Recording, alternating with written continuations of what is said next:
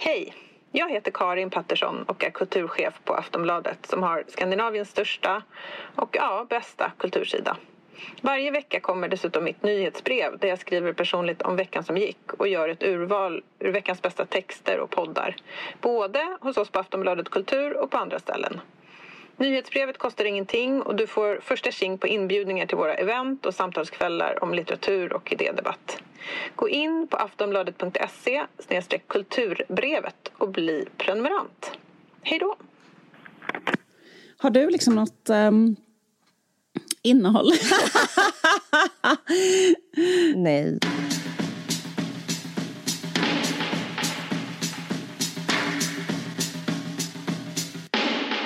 Uh, ska vi säga att vi är i Aftonbladet? Mm. Um, och uh, jag ser dig. varandra. Ja. Exakt. Och så brukar det inte vara. Nej. Jag ska bara höja min mick. Hjälp. Sure. Jag fattar inte hur man gör. För dum för att podda. Vad fan. Så här. Gud, det är helt omöjligt. What? nu är det lite slapstick här i studion.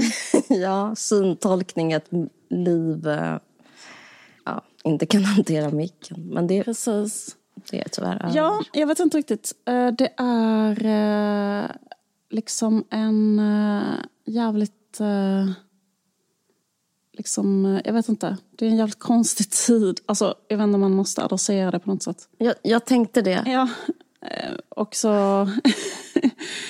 känns det eh, liksom som att eh, om man har ett sånt här jobb som vi har så liksom eh, eh, kan kanske kan man kanske känna så här liksom att eh, man ska så här, ge sina fem cent om liksom allt som händer i form av terror, dåd, krig, hot och så. Men um, det är... Så här, jag vet inte, personligt för mig så känns det som att så här, jag måste ehm, eh, liksom vänta tills jag har något att säga och inte bara liksom säga något som bara är en helt innehållslös så här konstig liksom känslouttryck. För det känns som att det har vi redan. Liksom det, där, där är liksom, där är liksom, eh, vad ska man säga, that, that cup is full. Visst. Det tror jag inte att fler liksom så längtar efter. Eller jag vet inte, så kanske det. Men sen kan det verka helt eh, efterblivet att prata om David Beckham-dokumentären just nu. Men samtidigt så, liksom, det, är- det är som det är. Men det jag tänkt om det är att eh, den här gången upplever jag ett sånt stort allvar också. Som att, så att det kanske liksom inte är... Det kanske inte är respektfullt ens att säga någonting. Nej. Liksom det är, jag kan inget Nej. om det. Precis. Det är för, stor, det är för, liksom, det är för mycket död för att kunna liksom säga något som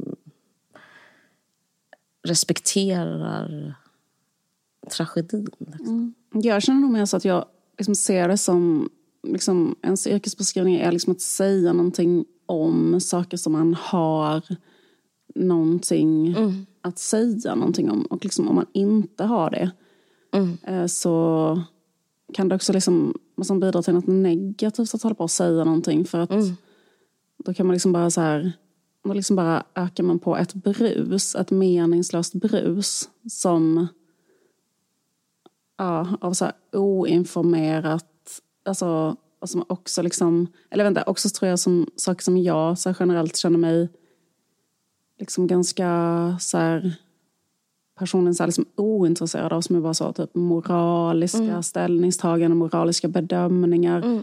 Eh, typ eh, väldigt så här eh, känslouttryck eller så. Eller som, som ju jag liksom så här eh, kan tycka, eller så här, som såklart är viktiga så här, som människa men kanske inte så här som eh, att jag inte är så intresserad av det som innehåll. Eller ska jag säga så. Nej. Så därför så kommer vi nu då att prata om Beckham istället. Mm. Ja, men jag, tycker, jag tänkte faktiskt på en sista grej om det där. Eh, om att posta och inte posta. Eh, och det, det är lite vad vi har pratat om. Eller jag hörde en podd om den här Krakelpodden om så barn. Det är någon som skrivit en eh, avhandling om barn som ska bära miljön. Jag vet inte om du har lyssnat än. Alltså, ba, jätteintressant. Alltså, barn som ska vara miljöhjältar. Aha, gud vad intressant. För Ja. det har vi pratat om eh, Ja, privat. Vi har pratat om det privat Att, lite. eh, som förälder så kan det kännas ganska konstigt att liksom, det är så mycket information om klimathotet till barn. Som att det är någon slags grej som vuxna gör för att man inte gör något åt det politiskt. Och det enda man kan göra är att ha så här 40 timmar i veckan där man ska så här lägga det på barn. Och det känns liksom ganska eh, eh, fucked up. Liksom. Ja, men precis. Nej, men liksom jag noterade så här via min dotter som går på förskolan att eh, hon eh, lever liksom i en liten... Hon är helt hjärntvättad. Liksom, att hon eh, bär Tellus på sina axlar och eh, eh, hennes psykiska mående är avhängigt om det ligger skräp på marken. Och om hon lyckas plocka upp det och slänga det där det ska vara. Annars är det som att hon eh, har ett liksom pågående aktivt ansvar. Som, en, liksom en, som att hon, det hon gör, upplever jag och upplever hon är eh, någonting som gör skillnad. Och, på, och det tycker jag liksom, jag har tänkt på henne nu i förhållande till folk som postar om eh, politik och eh, krig och sådär. Att eh, liksom jag upplever nästan samma känsla. Hon är sådär, eh, typ, såg jag att det var plåster i toan. Du vet att det kan bli stopp om det blir stopp i vattenledningen. Och Hon vet för mycket om för mycket information. Liksom. Hon tror att hennes små femåriga val eh, kan vara, innebära liksom ett för och ett efter för planeten. Ja. Men i och med att man tror, eh, vi lever liksom i en total verklighet där vi totalt eh, fackade av politiker och eh, makt, rikt, riktiga makthavare. Så att de har fått oss att tro att vi har makt och sen så ska vi ha den makten och eh, tro att vi gör skillnad så att de ska slippa göra skillnad. Det handlar den här avhandlingen om, det handlar om Greta Thunberg. Eh, att hon eh, är ju så hyllad. Alltså, det är rätt så intressant. Varför fick hon ändå så... Varför stoppade inte typ en vanlig väktare henne i FN-skrapan? Alltså, varför får hon prata där? varför är hon i Washington? Ja. Så varför är det inte bara att slänga ut henne? Hon väger 40 kilo. Vad är problemet? Men det är ju för att hon inte är ett hot. För att liksom, tvärtom så är hon en, eh, en så här washande effekt av, när, när man, liksom, av makthavare som inte gör någonting. Hon är deras liksom, eh, teaterföreställning som underhåller folket och liksom är en slags liksom en mockaktivitet medan en riktig aktivitet sker bakom kulisserna. Och det är som att det sättet är, är som att det rätta sättet att vara på. Och det kanske det är som du säger, alltså om man har så här moral, eller ja, du sa kanske inte det, men det kanske finns en sån identitet av eh, dygd och moral som funkar. Liksom, och vem, vem är jag som människa? Då är det kanske rätt. Vad, vad är det hon säger? How dare you? och Allt det där. Det vill de att hon ska säga, för då kan de göra allting. Och så tycker jag typ, eh, det finns ett ideal även så bland barnen. Att de ska ha henne som ideal.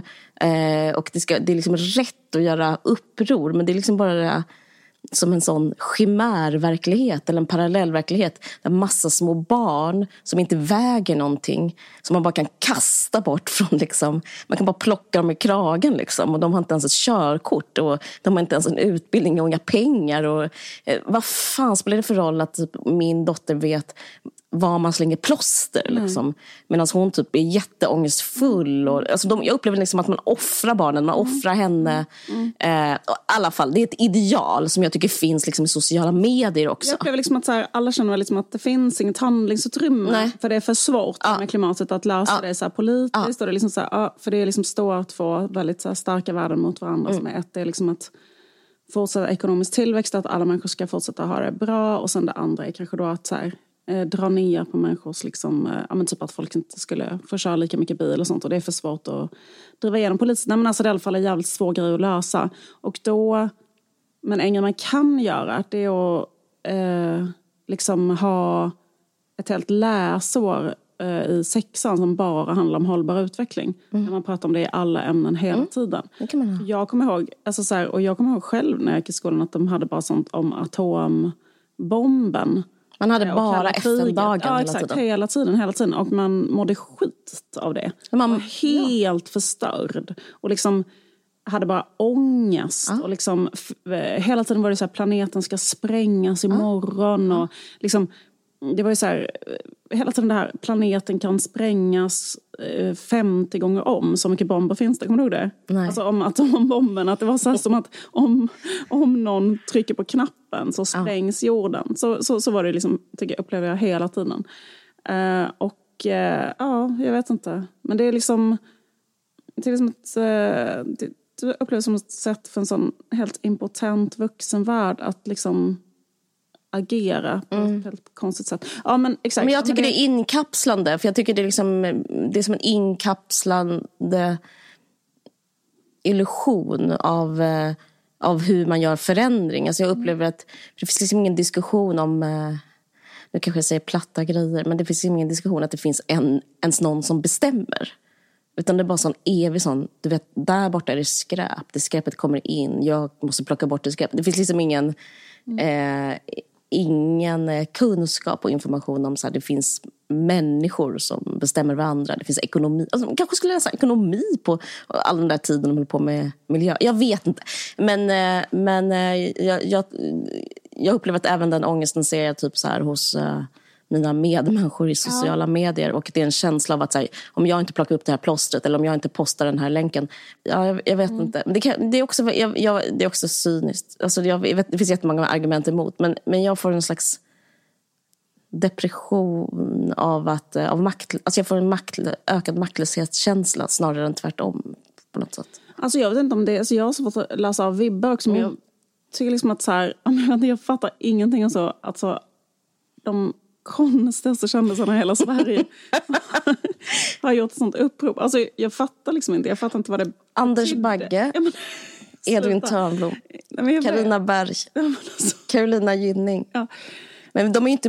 Ah, ja, ja, det är helt Ingrosso, Pernilla Wahlgren, de, stod, de var ju först, den Ingrosso-familjen. Och man bara Liksom, och det som vad är de emot? Vad är de för? Alltså, vad, vad, var de emot? Vad de för? Och sen så bara, vad är de kräver? De var så här, och så var det så här, vi står inte ut med att det är krig i Israel och Palestina. Och det har det varit sen... Alltså, det är så 78 de, år nu. Ja, men På exakt, riktigt, det är 78 det är, år. Det, det är liksom en av de mest här, alltså, infekterade, svårlösta, eh, mångfacetterade konflikterna som liksom, det var alla i FN har försökt lösa de här, de här Oslo-processerna. Alltså, och det är verkligen det svårt. Går inte att lösa nu för att den hashtaggen kräver det för att de helt plötsligt inte står ut. Oscar Sia står ut liksom längre med att se de här bilderna. Det är liksom så här, jag, vet inte, jag, bara, jag, bara, bara liksom, jag, jag, bara liksom, jag, jag blir liksom nästan sådär liksom orolig för svenska kändisar. Jag bara, vad, vad, vilka tror ni att ni är? Eller jag fattar liksom ingenting. Vad, vad, vad, vad, är det som har hänt? Liksom, Men jag kan inte tyda den. Nej, jag kan inte heller tyda den. För är det att man är helt världsfrånvänd och tror att man själv... Alltså för, det, för det är också så att är det någonting som man ändå på något sätt skulle vilja ha i den här situationen, då tycker jag det, det skulle kunna vara mm. till exempel en väldigt, väldigt påläst person mm. som skulle kunna göra en analys mm. uh, av någonting. Mm. Det, är, det är det enda som jag tänker liksom, på något sätt skulle mm. kunna bidra. Så här, ja, någon skulle kunna så här, ja, kontextualisera någonting. Mm. Liksom. Verkligen. Um, och kanske ha någon, någon take. Det finns ju sådana exempel. Då får man ju liksom leta upp där man tänker så här, okej okay, men det här var faktiskt någonting där man kan ju hitta sånt. Men det är ju, och för det kan ju också nästan vara så här, alltså just när så här, folk som inte då vet någonting om mm. det alls. Mm. Eh, liksom vidare poster också bara så, information som florerar. Mm. Det kan ju också bli ganska farligt och dumt att man liksom Verkligen. piskar upp en situation där man bara sprider vidare så.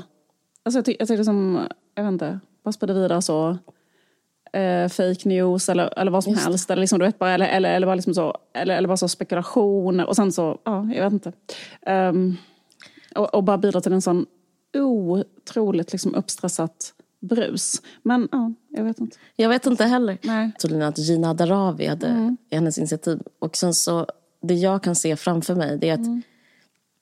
för att kunna vara kändis så är det nästan viktigast att inte tycka någonting. Mm. Och därför tror jag, alltså jag, jag kan se så här, mötesrummet eller Zoom-mötet när de har liksom kommit på den här hashtaggen. För om du läser vad de är emot så är det väldigt så, vi är emot typ att Ja. Alltså ett barn mår, far illa. Vilket är liksom den minsta gemensamma nämnaren för mänskligheten. Och jag kan tänka mig att det kanske var typ så här, eh, Gina är eh, och börjar som politisk aktivist liksom då, och komiker och liksom är från Palestina. Så att det var kanske en pro-palestinsk aktion. Och sen så kanske för många kockar som är, som är för rädda om sitt varumärke. Kanske vi måste ta bort ordet Palestina, vi måste ta bort ordet eh, militär, vi kanske ska ta bort ordet Ulf Kristersson, vi kanske ska ta bort ordet bistånd. Och det är därför liksom, det är bara så konstigt nedbantat intetsägande. Eh, det är liksom ett sånt kusligt tids George Orwellskt dokument. Alltså det är typ sånt som man kan läsa i en George Orwell-bok. Typ. Det är det verkligen. Och sen också det är så konstigt det där, för det börjar så, vi står inte ut. Som så här, problemet är så att svenska kändisar Precis. inte står ut. Stoppa, ceasefire, Oscar Sia pallar inte mer.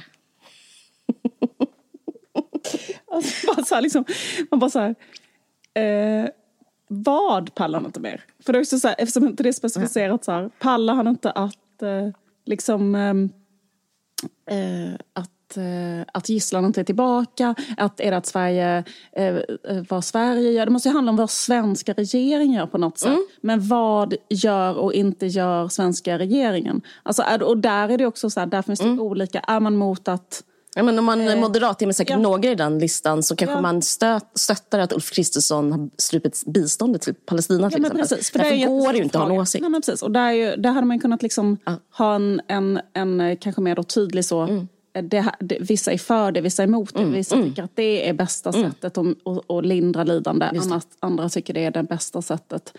Eh, liksom andra tycker att det ökar lidandet. Och där är det ju en väldigt tydlig skiljelinje. Och den här konstiga posten, nej men jag vet inte, jag, jag blev faktiskt orolig för svenska kändisar. För jag tycker liksom svenska kändisar är liksom så här, jag bara, "O- om ni ska bete er så här, alltså ni kommer att bli liksom, för det är liksom, alltså det, jag upplever det som lika clueless som liksom sån Louis den, eh, alltså solkungens hår. Ah, Man lite så, lätt som att- cake. Ja, ja, men man tror att allt är lugnt, man tror att alla älskar en, man bara är i sitt så här, man är på Versailles, och man fattar ingenting. Man tror att man är liksom, man tror att man man tror att alla tycker att man är kingen och vi kräver, och så också vadå, vadå vi kräver, vad kräver ni när du jobbar med att typ sjunga? Varför liksom, du är inte ens folk, varför, varför ska du kräva någonting eller vad menar du? Eller, och för det första så här, Och av vem? och, ja precis, och av vem och varför. Alltså, nej, nej, det var helt Nej. sinnessjukt. Och, och just att så här, ja, jag vet inte. Uh, nej, men det, det var, verkligen var- can't make this shit up. Alltså, det Nej, men Simon Sköld var ju med.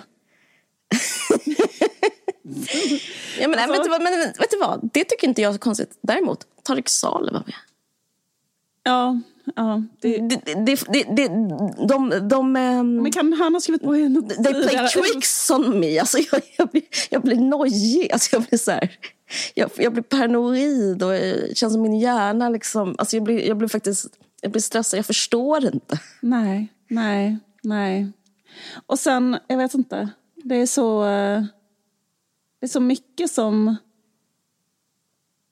Det är, det är väldigt mycket som försvårar den här konflikten för att den är så gammal och den har så mycket konnotationer för alla människor. Och det är så mycket trauman på båda sidor. Och det är så mycket identitet kopplat till vad man eh, tycker och tror och känner. Och sen så liksom när man ser alla de här liksom otroligt som hatiska fejderna som utbryter kring vad folk säger och postar och inte postar. Och även riktiga angrepp alltså.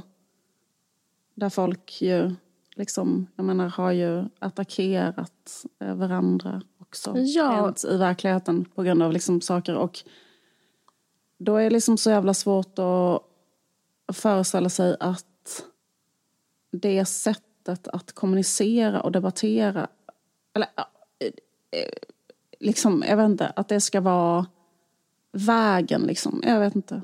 Nej. Så, okej, vi ska säga några ord om eh, David Beckham-dokumentären. en sak som jag tänkte på väldigt mycket var liksom så här, jag tänkte faktiskt väldigt mycket på så här, hur män är när jag kollade på den dokumentären. Eh, och jag fick nästan lite så här, att jag blev så irriterad på män igen. Efter att ha varit så vänligt inställd till män i tio år. Okej, det var spä vilken spännande, vad spännande. Mm. Och nu känner jag liksom på något sätt att jag liksom fick en sån känsla så här, eh, alltså män, jag vet inte, men så här, typ hela fotbollskulturen. Ska vi säga någonting om den heter Beckham och går på Netflix och i fyra delar. Ja. Och handlar liksom om allas vårt 90-tal fram till nu. Precis, men den handlar faktiskt rätt så mycket om fotboll. Det jag är lite förvånad av att den ändå handlade så pass mycket om det. Ja.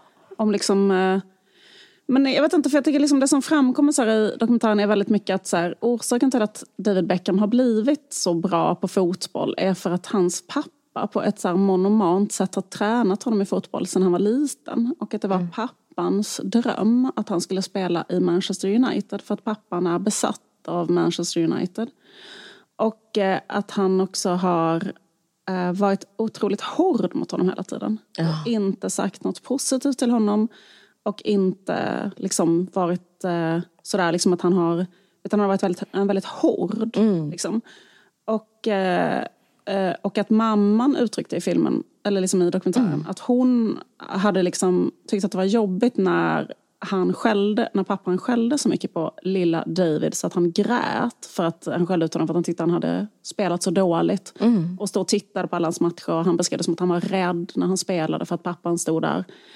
Eh, och att, eh, liksom så här, att pappan liksom tycker, liksom, vad ska man säga, och sen eh, finns det en ganska lång sekvens som beskriver situationen när David Beckham i en match mot Argentina i en känd eh, match eh, då råkar göra ett misstag. Att han liksom eh, eh gör, så att, eh, liksom gör, han gör så att han får ett rött kort. Han gör så att han blir utvisad mm. genom att typ sparka till.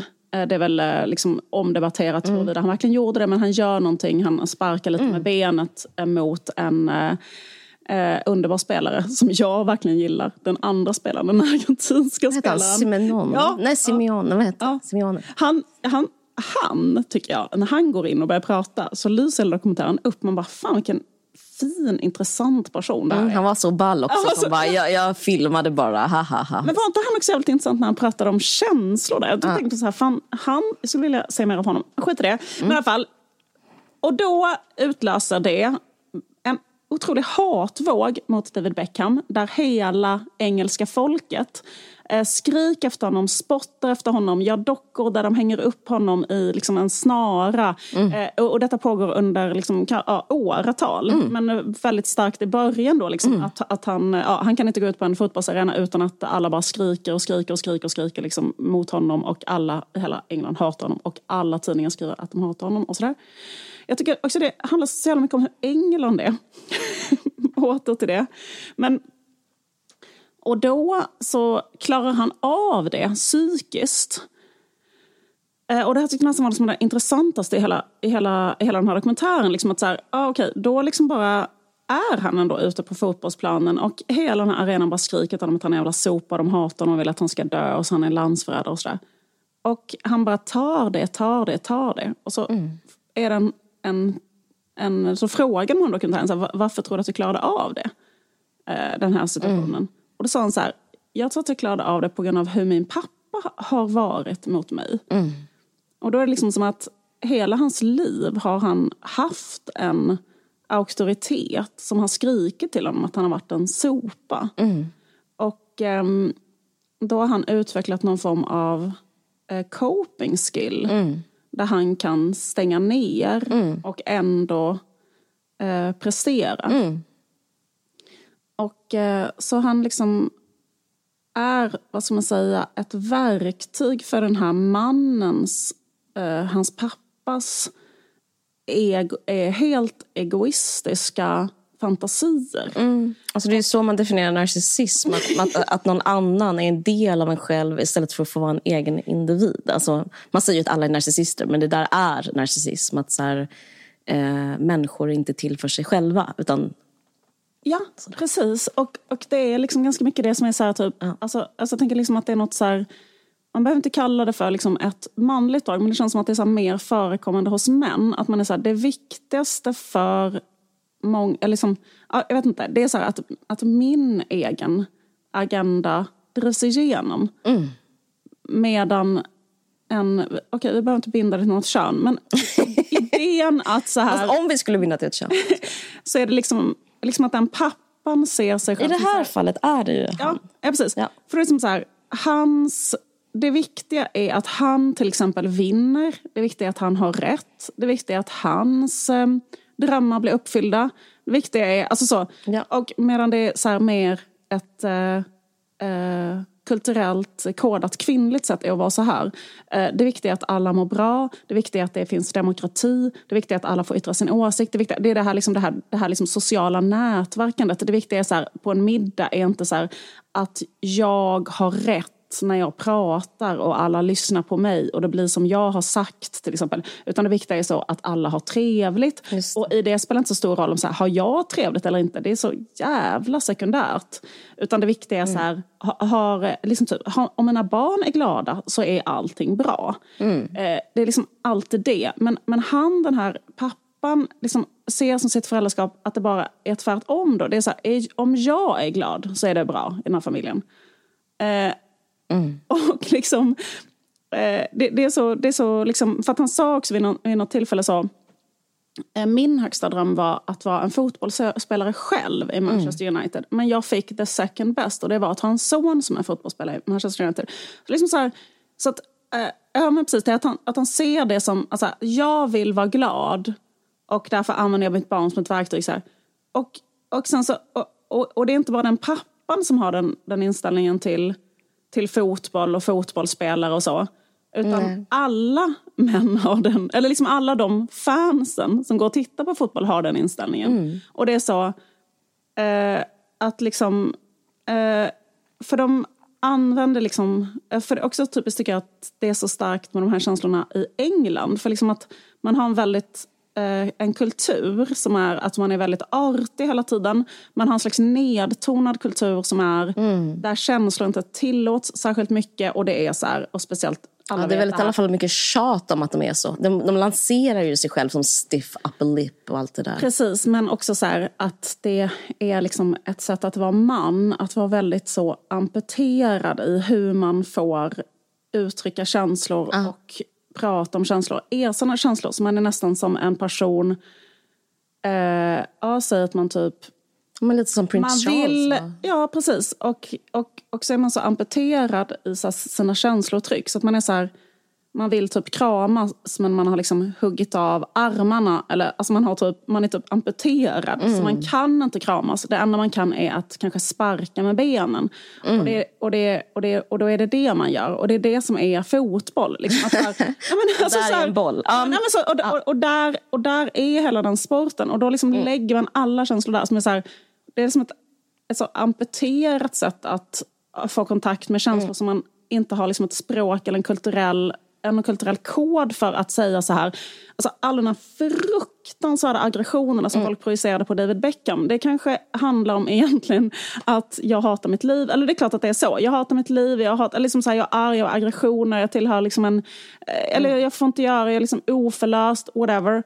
Eh, och, eller så är det bara en del av att vara människa, att ha osannolika aggressioner. Men liksom ännu mer så här, på liksom, det sättet jag kan uttrycka dem det är att eh, jag ska eh, liksom spotta efter honom på gatan eller gå och skrika till honom på arenan eller kanske slå eh, supportrarna för det andra laget eller riva hela den här arenan. Eller liksom, det är hela det där sättet. Så här.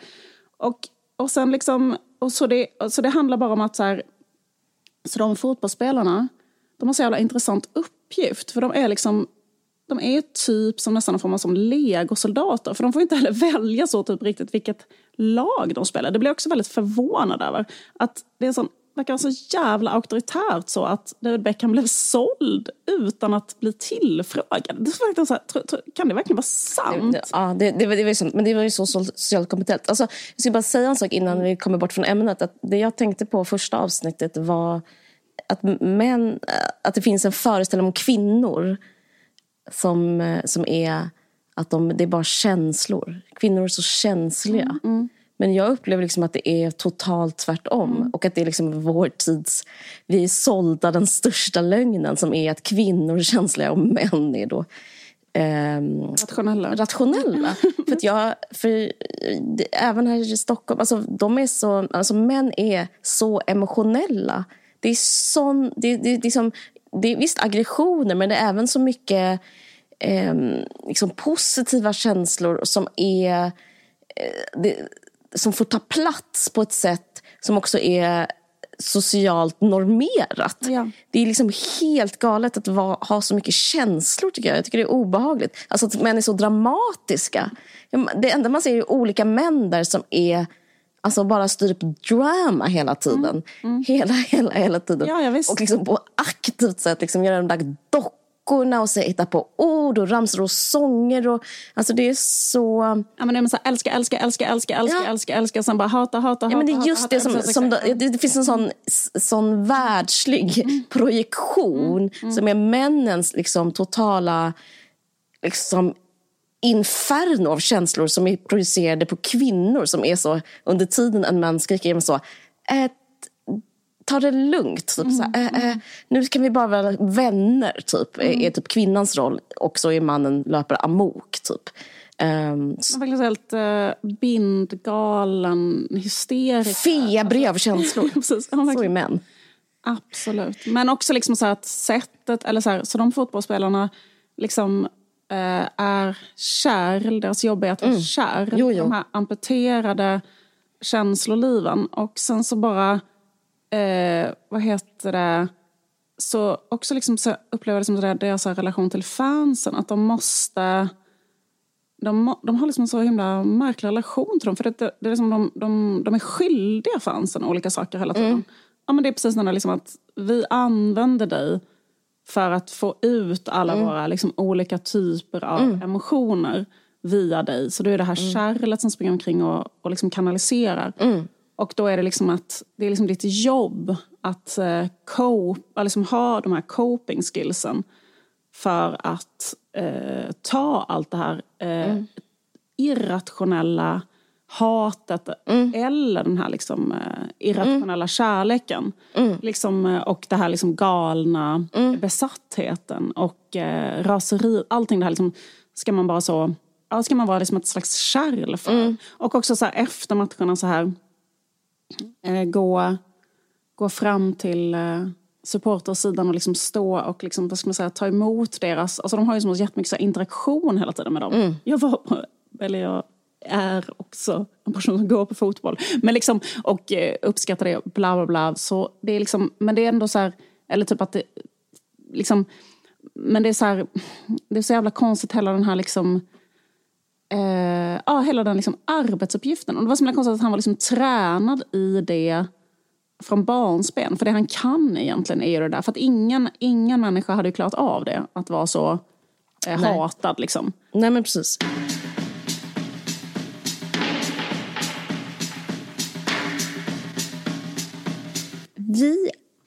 Har ett samarbete med eh, Lilith Performance Studio som tillsammans med Momsteater arbetat fram en megaperformance med titeln Bedårande förskjutning.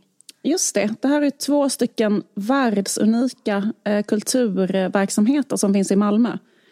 Just Momsteatern och Lilith Performance Studio. Och nu ska de alltså göra en gigantisk performance tillsammans där publiken bjuds in att fritt vandra runt i något som de beskriver som en själslig fight club där olika övningar i att vara en människa pågår.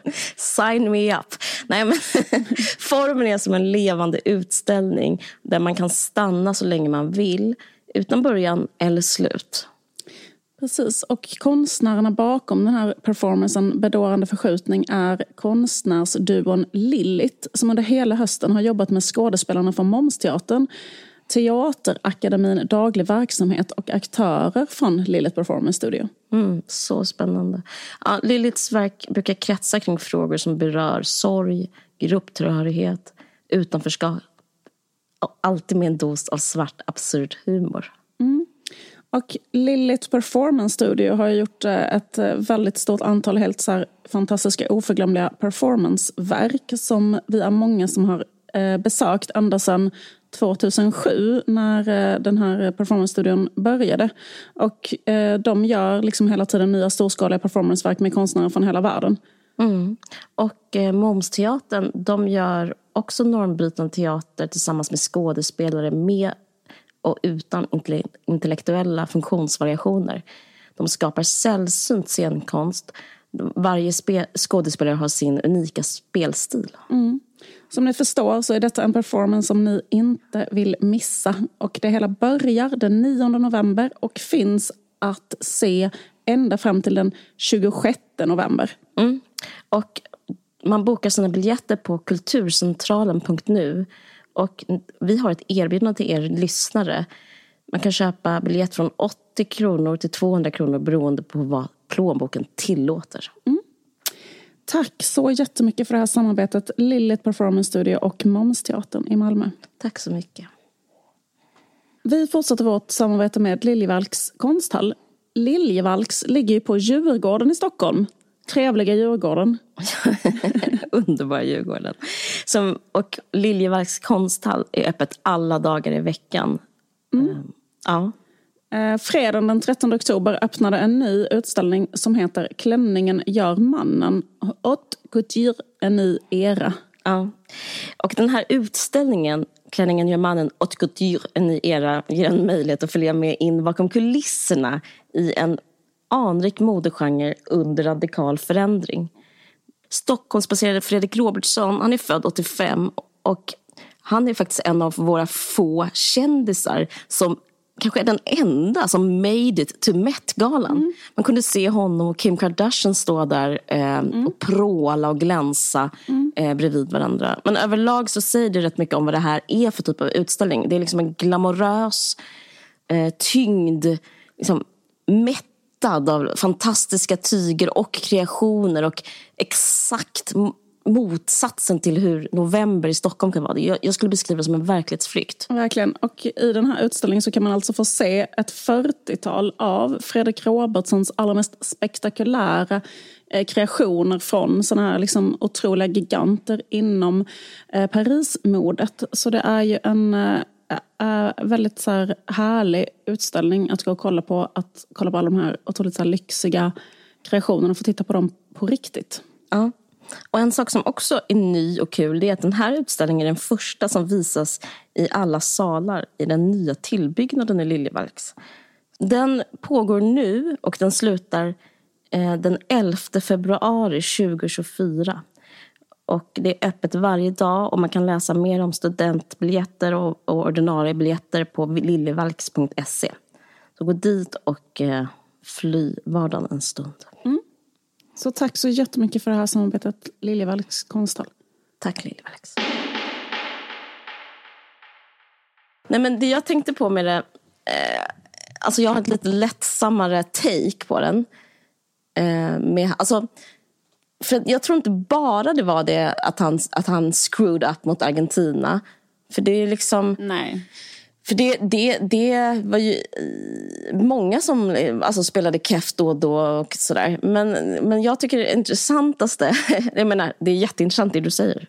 Det, det kanske är intressantaste. Det näst intressantaste med den här dokumentären är hans äh, roll, äh, hans stil Alltså hans liksom, klädstil, eller? klädstil, men också liksom eh, vem han är. Alltså, eh, vem han, liksom hans, hans identitet, alltså hans sexualitet ja, är, är ja. för mig är liksom mm. nästan, det är typ det den här filmen, eh, filmserien hand, mm. ingen mm. filmserie, den här dokumentärserien handlar om. Mm. Och liksom det är det som berättas om också. Och jag, jag tror att jag fastnar för det för jag tycker det är typ det njutbara i det. Och jag tycker det är intressant när du nämner det här med att han blir såld till Barcelona utan att ens gilla Barcelona som så snälla kan få bli såld till Real Madrid istället. Real Madrid ska jag vara. Men i alla fall så Eh, för det är liksom för likt. Alltså jag orkar inte ens, alltså det är så lågt hängande frukt att göra en liknelse med en prostituerad. Liksom. Att så här, jag är en kropp som ska säljas. Och eh, jag undrar vem jag säljs till ikväll. Liksom. Det, det är verkligen en sån mm. vibe. Och sen att han säger så här, Manchester United är som min familj. För att den här eh, tränaren mm. då, Sir Alex Ferguson, har ju ja. liksom tagit in honom från när han var ja. barn. Men sen bara säljer honom på nolltid. Och han säger inte alls så att det är en familj. Utan mm. han säger så här, jag tycker bara om honom så länge han presterar bra på planen. Visst. Och nu tyckte jag att han har blivit sämre. Så bara sålde honom utan ens fråga honom. Så han får typ bara ett telefonsamtal, du är ute ur klubben. Så ringer han, får jag prata med the boss? Nej. Ja, det, det, det är cold as... Uh, men, mm. men i alla fall. Men, jag, det, men det jag tänkte på var liksom att jag tror att han blev hatad, absolut, för mm. att han gjorde det där eh, misstaget. För att först är älskad, sen är han hatad. Men han blir också hatad för att han är så kvinnlig. Mm. Kombinationen den där liksom... Eh, eh, rudimentära känslolivet. Det här liksom, som du kallar det, amputerade emotionella liksom, eh, konstiga som tsunamin, kanske man ska säga som, men liksom den här vågen som bara finns, den här väggen av emotion. Och så är det typ en som en vacker, bögig kvinna som är bäst. Alltså det, det tror jag verkligen är, det är bara too much. Liksom. Att hans mamma är frisörska det gör det också så... Alltså jag, om man tänker på det för länge så kan man bara börja gråta bara the mere fact att liksom, mamman är frisörska och Beckham, liksom, hans, hans språk att ha frisyrer. Och det är ett sätt att vara nära sin mamma och det är ett sätt att liksom, det vet han och det förstår han.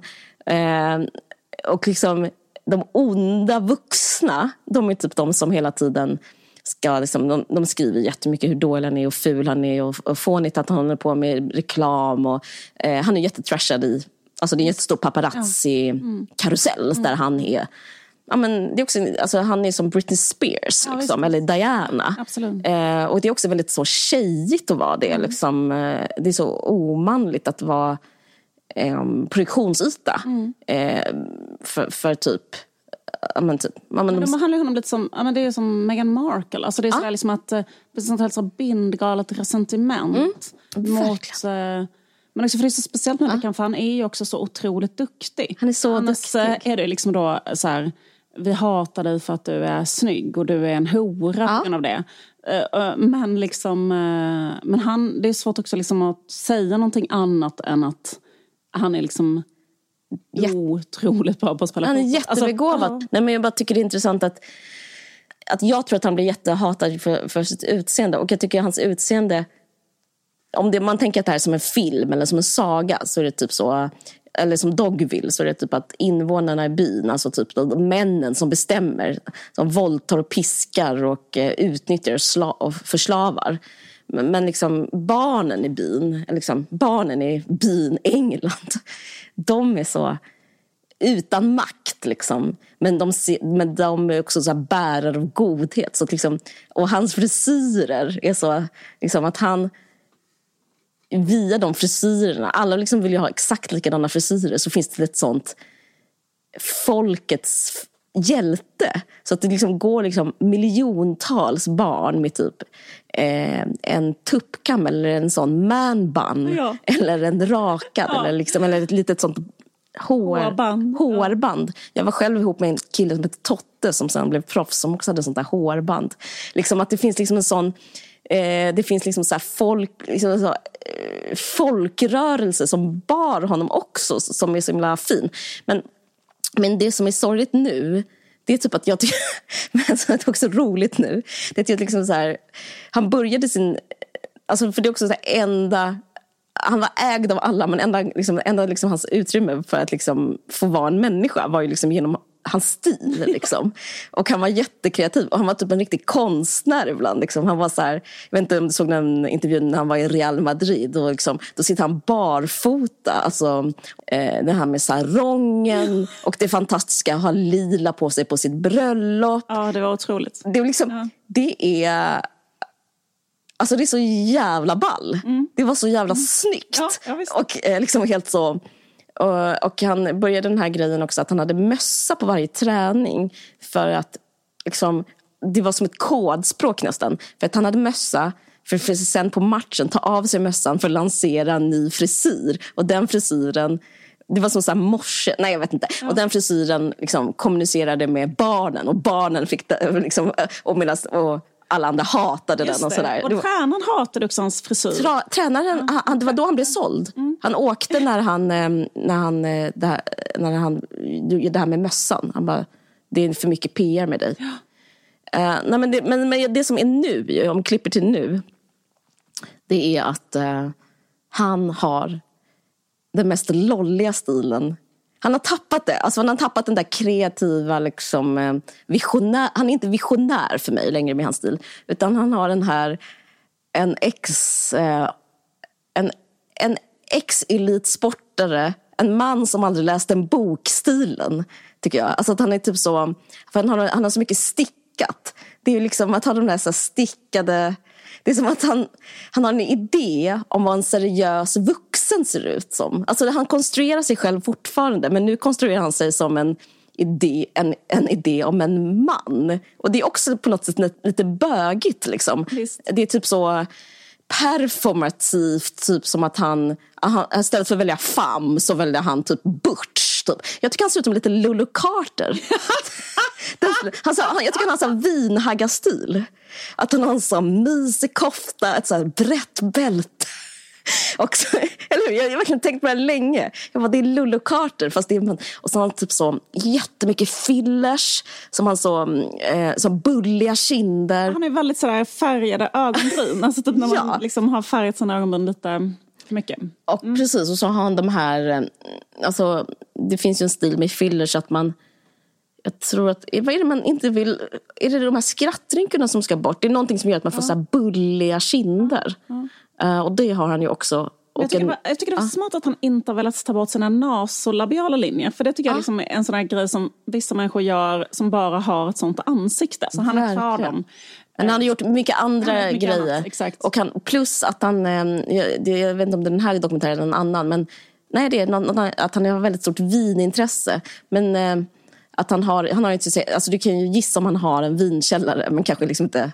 Så han, har, och, eh, de, han dricker jätte jättemycket. Jo, det var, jag hörde en podd som handlade om att han besöker en restaurang. Så berättade han att, typ, att typ, han kan inte så mycket om mat. Alltså han kan typ inte någonting om någonting men han har väldigt mycket pengar.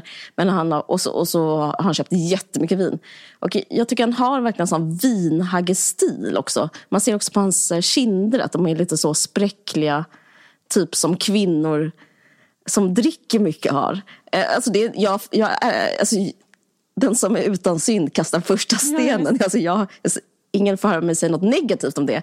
Jag, jag ser det och jag, typ försöker, alltså jag tror liksom det är fortfarande en del av det här kvinnliga universumet att vara den här eh, eh, Lul, eh, heter hon Lulu Carter eller de här tjejerna i, som har den där Gör om mig-serien i England tycker han också är ja, som. Ja. Han, han, är och Susanna. Ja, han är typ som dem ja, lite. Verkligen. Och, och, ja, precis. Eller någon sån Real Housewives, fast lite mer um, så um, med en aura av mer så uh, uh, ett Eh, bokhyllor och vin och en mysig kofta och glasögon. Har han inte också jo, glasögon, glasögon med tjocka, tjocka bågar? Typ så som att eh, han har haft liksom typ en amerikansk författare på sin moodboard eller sånt där. Ja, det är så kul att ha det som Eh, det, det, är en så rolig pensionerad före fotbollsspelare-stil som är så stark men som bara finns där.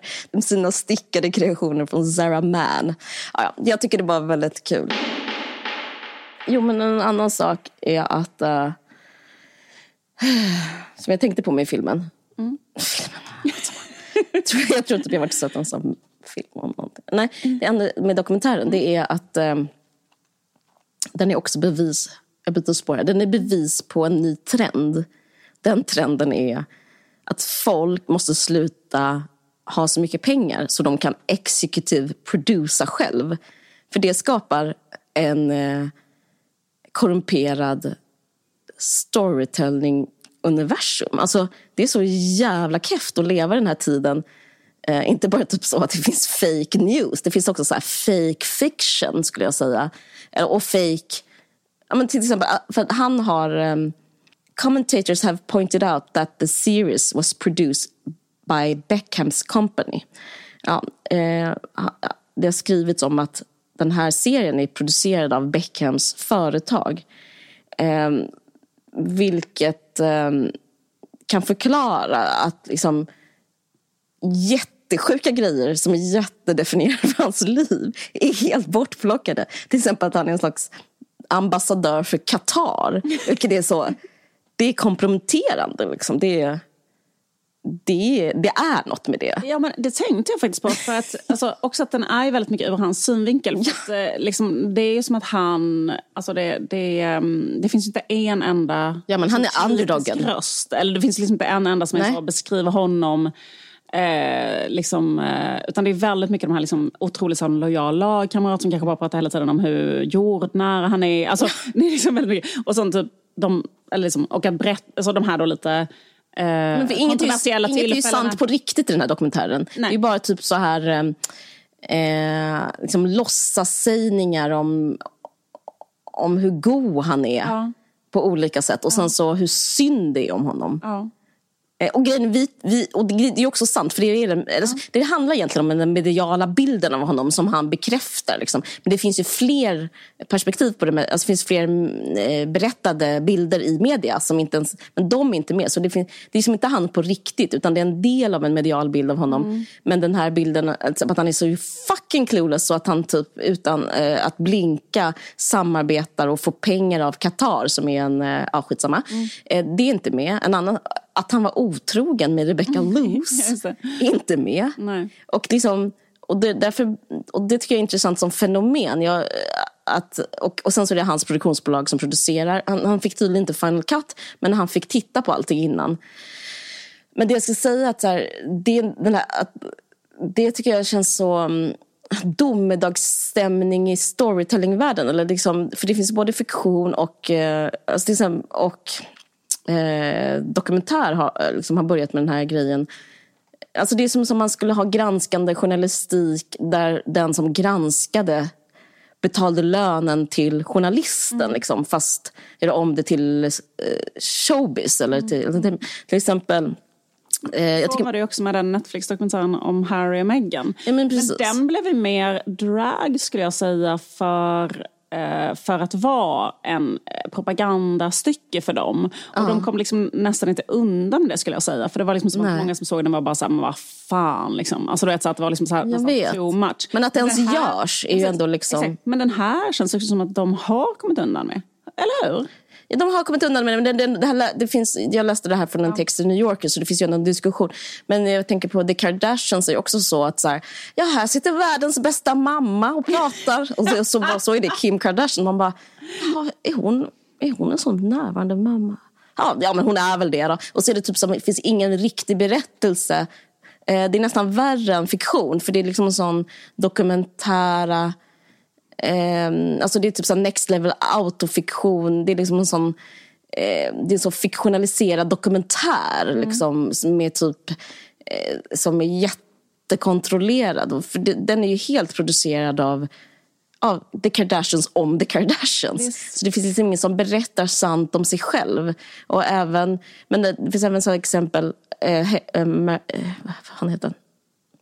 Som du sa, Harry, Harry and Meghan. Eh, också så och så liksom, jag, jag visste inte att de var jättegoda och blev utsatta för paparazzi. Ja, så är det, det. Så var deras liv. Men också att det är så otroligt ointressant. Men, men, så var det så inklippta bilder som mm. inte kom från liksom, um, händelser de hade varit med om. Så, där. så då var det liksom, så där, liksom... Ja, men även i um, eh, första gången jag tänkte på det så var jag faktiskt väldigt liten. Men jag blev så fucking illa berörd. Det var, när jag, det var i Beverly Hills, den här serien 90210. Mm. Uh, så var det Jason Priestley jag tänkte på det, för att varje avsnitt, den har ju ett tema varje avsnitt, började handla om att han alltid fick tjejer och gjorde rätt moraliska val. Så bara, varför, varför har han börjat, vad tråkig serien har blivit. Och då så stod det ju såklart executive producer Jason Priestley. Han var med typ i varje ruta också. Och det verkligen korrumperade hela konsten, eller vad ska jag säga.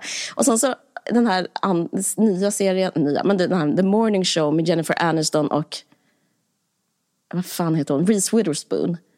Den var också att de bara två jättetuffa tjejer som gör alla rätt eh, och står upp mot en metoo-man. Man bara, varför känns det här dött? Så bara, ah, okej, det var de som eh, producerade. Och även i Sverige har vi eh, den här så himla också så rolig. Hur många som helst. Men jag ska inte sitta... Men det, det var en serie om typ kvinnors sexualitet. Lust, tror jag det hette. Mm. Och en som handlade om um, att de kvinnor är tuffa jurister. Jag kommer inte ihåg vad den hette. Jag kommer ihåg vad den hette. Nej, men det är liksom... Då, då är det de som har skrivit och producerat och så är det typ så fyra jättesnygga kvinnor som får alla killar. Det, det är bara någon slags Förstår du vad jag menar? Det är en slags korruption, en konstnärlig korruption som har blivit som mainstream. Ja, jag orkar inte göra exempel eh, hur många som men jag tycker man märker det här. För det är som att jag har en känsla efteråt, jag, nu har jag sett alla fyra avsnittet, så det avsnitten som är så här, men jag har en känsla av att så här, jag har sett något som handlar om sanningen, men det här var inte sanningen. Nej, nej. Uh, ja.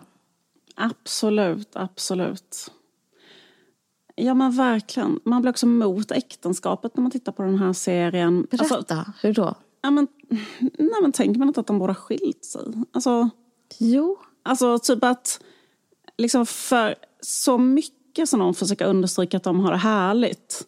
Där, där någonstans känner man att om man, om man försöker så mycket så är liksom, så mycket ska man inte behöva man ska inte, behöva, man ska inte ta i så mycket när man, när man berättar det.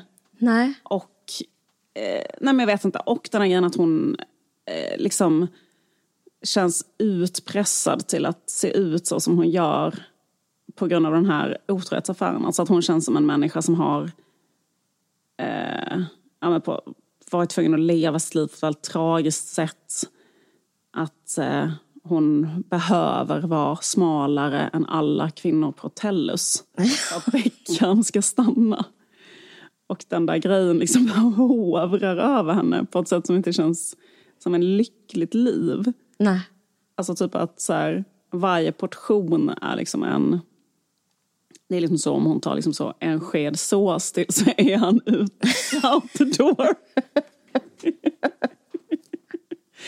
Eller? Men har han, Alltså- men tycker, men har han den... ja, Jag tycker det är så jävla konstigt att han eh, har den tjejsmaken. Ja, Jag vet inte. Nej, att hon bara liksom har levt så här som undernärd. Alltså som en... eh, Hon är verkligen smart. Eh, ja, och att hon liksom är helt, jag vet inte, att bara hela hennes liv där är de där konstiga... För hon är ju också bara ett... eh, ja, men för jag tycker också det känns väldigt tydligt så här, liksom att hans mamma försökte säga till pappan så, stå inte och skrik på honom tills han gråter när han är liksom ett litet barn för att han har gjort fel på fotbollsplanen. Och, och det... But he wouldn't listen to me. För att det spelar liksom absolut ingen roll vad den kvinnan säger. Ehm, och eh, Nej, det är verkligen så ingen som helst roll vad. Victoria säger heller. Alltså det är bara så... Men jag tycker de hade som Eh. att, som att de lekte ett gammalt brittiskt arbetarklasspar utan att liksom bottna i det. Det är som att de är så förvirrade, både Beckham och Victoria, eh, ja, Becks och Porsche. Mm. Att de, och så är de typ så här, oh, see the princess is making my tea. Typ som man bara, vad, vad gör ni? Vad är det här för, vad är det här, vilken scen, vilken teater kollar jag på nu? Att de ska liksom leka att de, de är ju också, så, de är också multimiljardärer som, som, det blir så konstigt att, hon, att de ska leka eh, typ, eh, Lille Fridolf och Selma. Ja men det känns som hela den lilla Frida för Selma-grejen. Liksom Ja. Att hon ska vara så sur och lite bossig. Men de, Eh, de konstruerar ju sig så. Ja, de konstruerar sig så. Och det är liksom hela, hela bilden utåt. Men under det ser man ju att det finns ett maktspel Ja. i görningen som är att hon är utpressad till att vara sånt liksom väldigt så här kroniskt olyckligt botoxat skelett. Alltså, förlåt, men alltså så upplever jag henne. Och att hon liksom... Och jag tycker också att man ser dem. Alltså, har inte du sett såna liksom, eh, paparazzi-bilder på dem? När de sitter och tittar på en match och sådana saker. Och han typ sitter och kollar på andra tjejer och hon typ säger till honom. Och, eh, nej, men är det inte Jag har inte sett det, men gud vad typ, crushing. eh, eller att, att de bara är så här, ja men, jag vet inte, bara, bara liksom sura och... Eh, men eh, fast, vänta, fast, fast jag tänker på något sätt att de bara är som så, så som vissa människor har det också som typ som ideal att ha det så och tycker att det där är det bästa livet. Mm, men jag tycker det Men också... jag känner så här, jag måste tro att Jag måste inte ha det så. kan ha det på ett annat sätt. Jag måste tro det.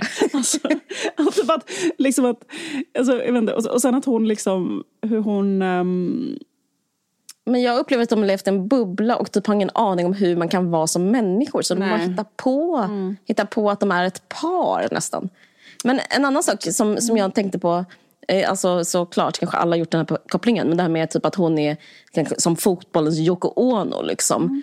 Och att det är bara, jag fick en sån, också sån negativ känsla för England, att det är så, Ja, hur, hmm, hur ska vi göra med kvinnor? Typ så, här, ja, men vi ska typ säga att de för det är liksom, om det var någon som var mer hatad än Beckham Mm. så var det Porsche. Då är det liksom att varje gång han gör fel så är det typ hon som har fått honom att göra, göra en dålig match. Och att det är så, ja men det var ju exakt så som Yoko Ono och typ så, mm, nej men jag vet inte, inte skapelseberättelse, inte så Eva, att typ så, äh, förrest, vem är det som äter det? Det borde du verkligen veta.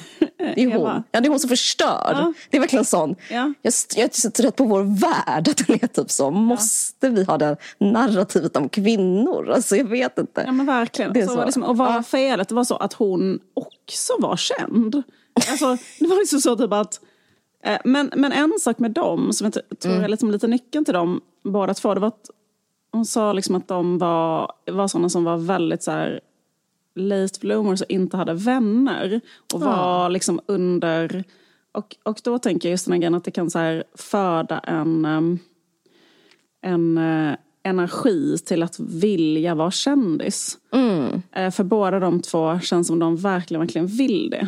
Att de liksom brinner för att vara i LA och ha på sig Versace och liksom på ett sätt som är nästan, alltså fattar du vad jag menar? Typ så att, och kanske, mm, ja men du vet, ta foton med liksom Kardashians och eh, sitta på en bänk och eh, bredvid liksom, eh, ja men typ eh, så här, eh, men liksom så, deras dotter ska gå ut med Messi. Alltså typ att de är liksom så bisarrt kändiskåta och besatta av att vara det själva. Och det känns lite som en sån där liksom grej som kan komma från det. Att Man är lite så här inte- mobboffer. Ja, exakt. Precis. Ja, äkta. Mm. Ja, äkta, äkta.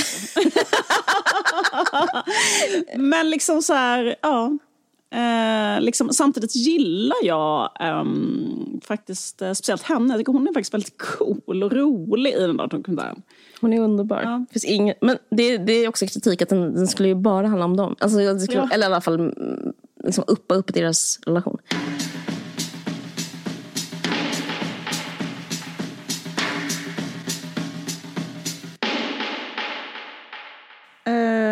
Hade att Sturehof har blivit nya McDonalds. Men, men vi kan, jag kan ta det nästa. Saknar min spaning om Sturehof förra året som gjorde mig viral. Försöker ha desperat hitta på en ny. ja, Jag, skämt, jag skämtar alltså. så älskar Jag skämtar. Eh, ska vi sluta podda? det. Slutar, nu slutar vi podda. Eh, för, eh, tack för att ni lyssnar. Ha det så fint. Tusen tack helg. för att ni lyssnade.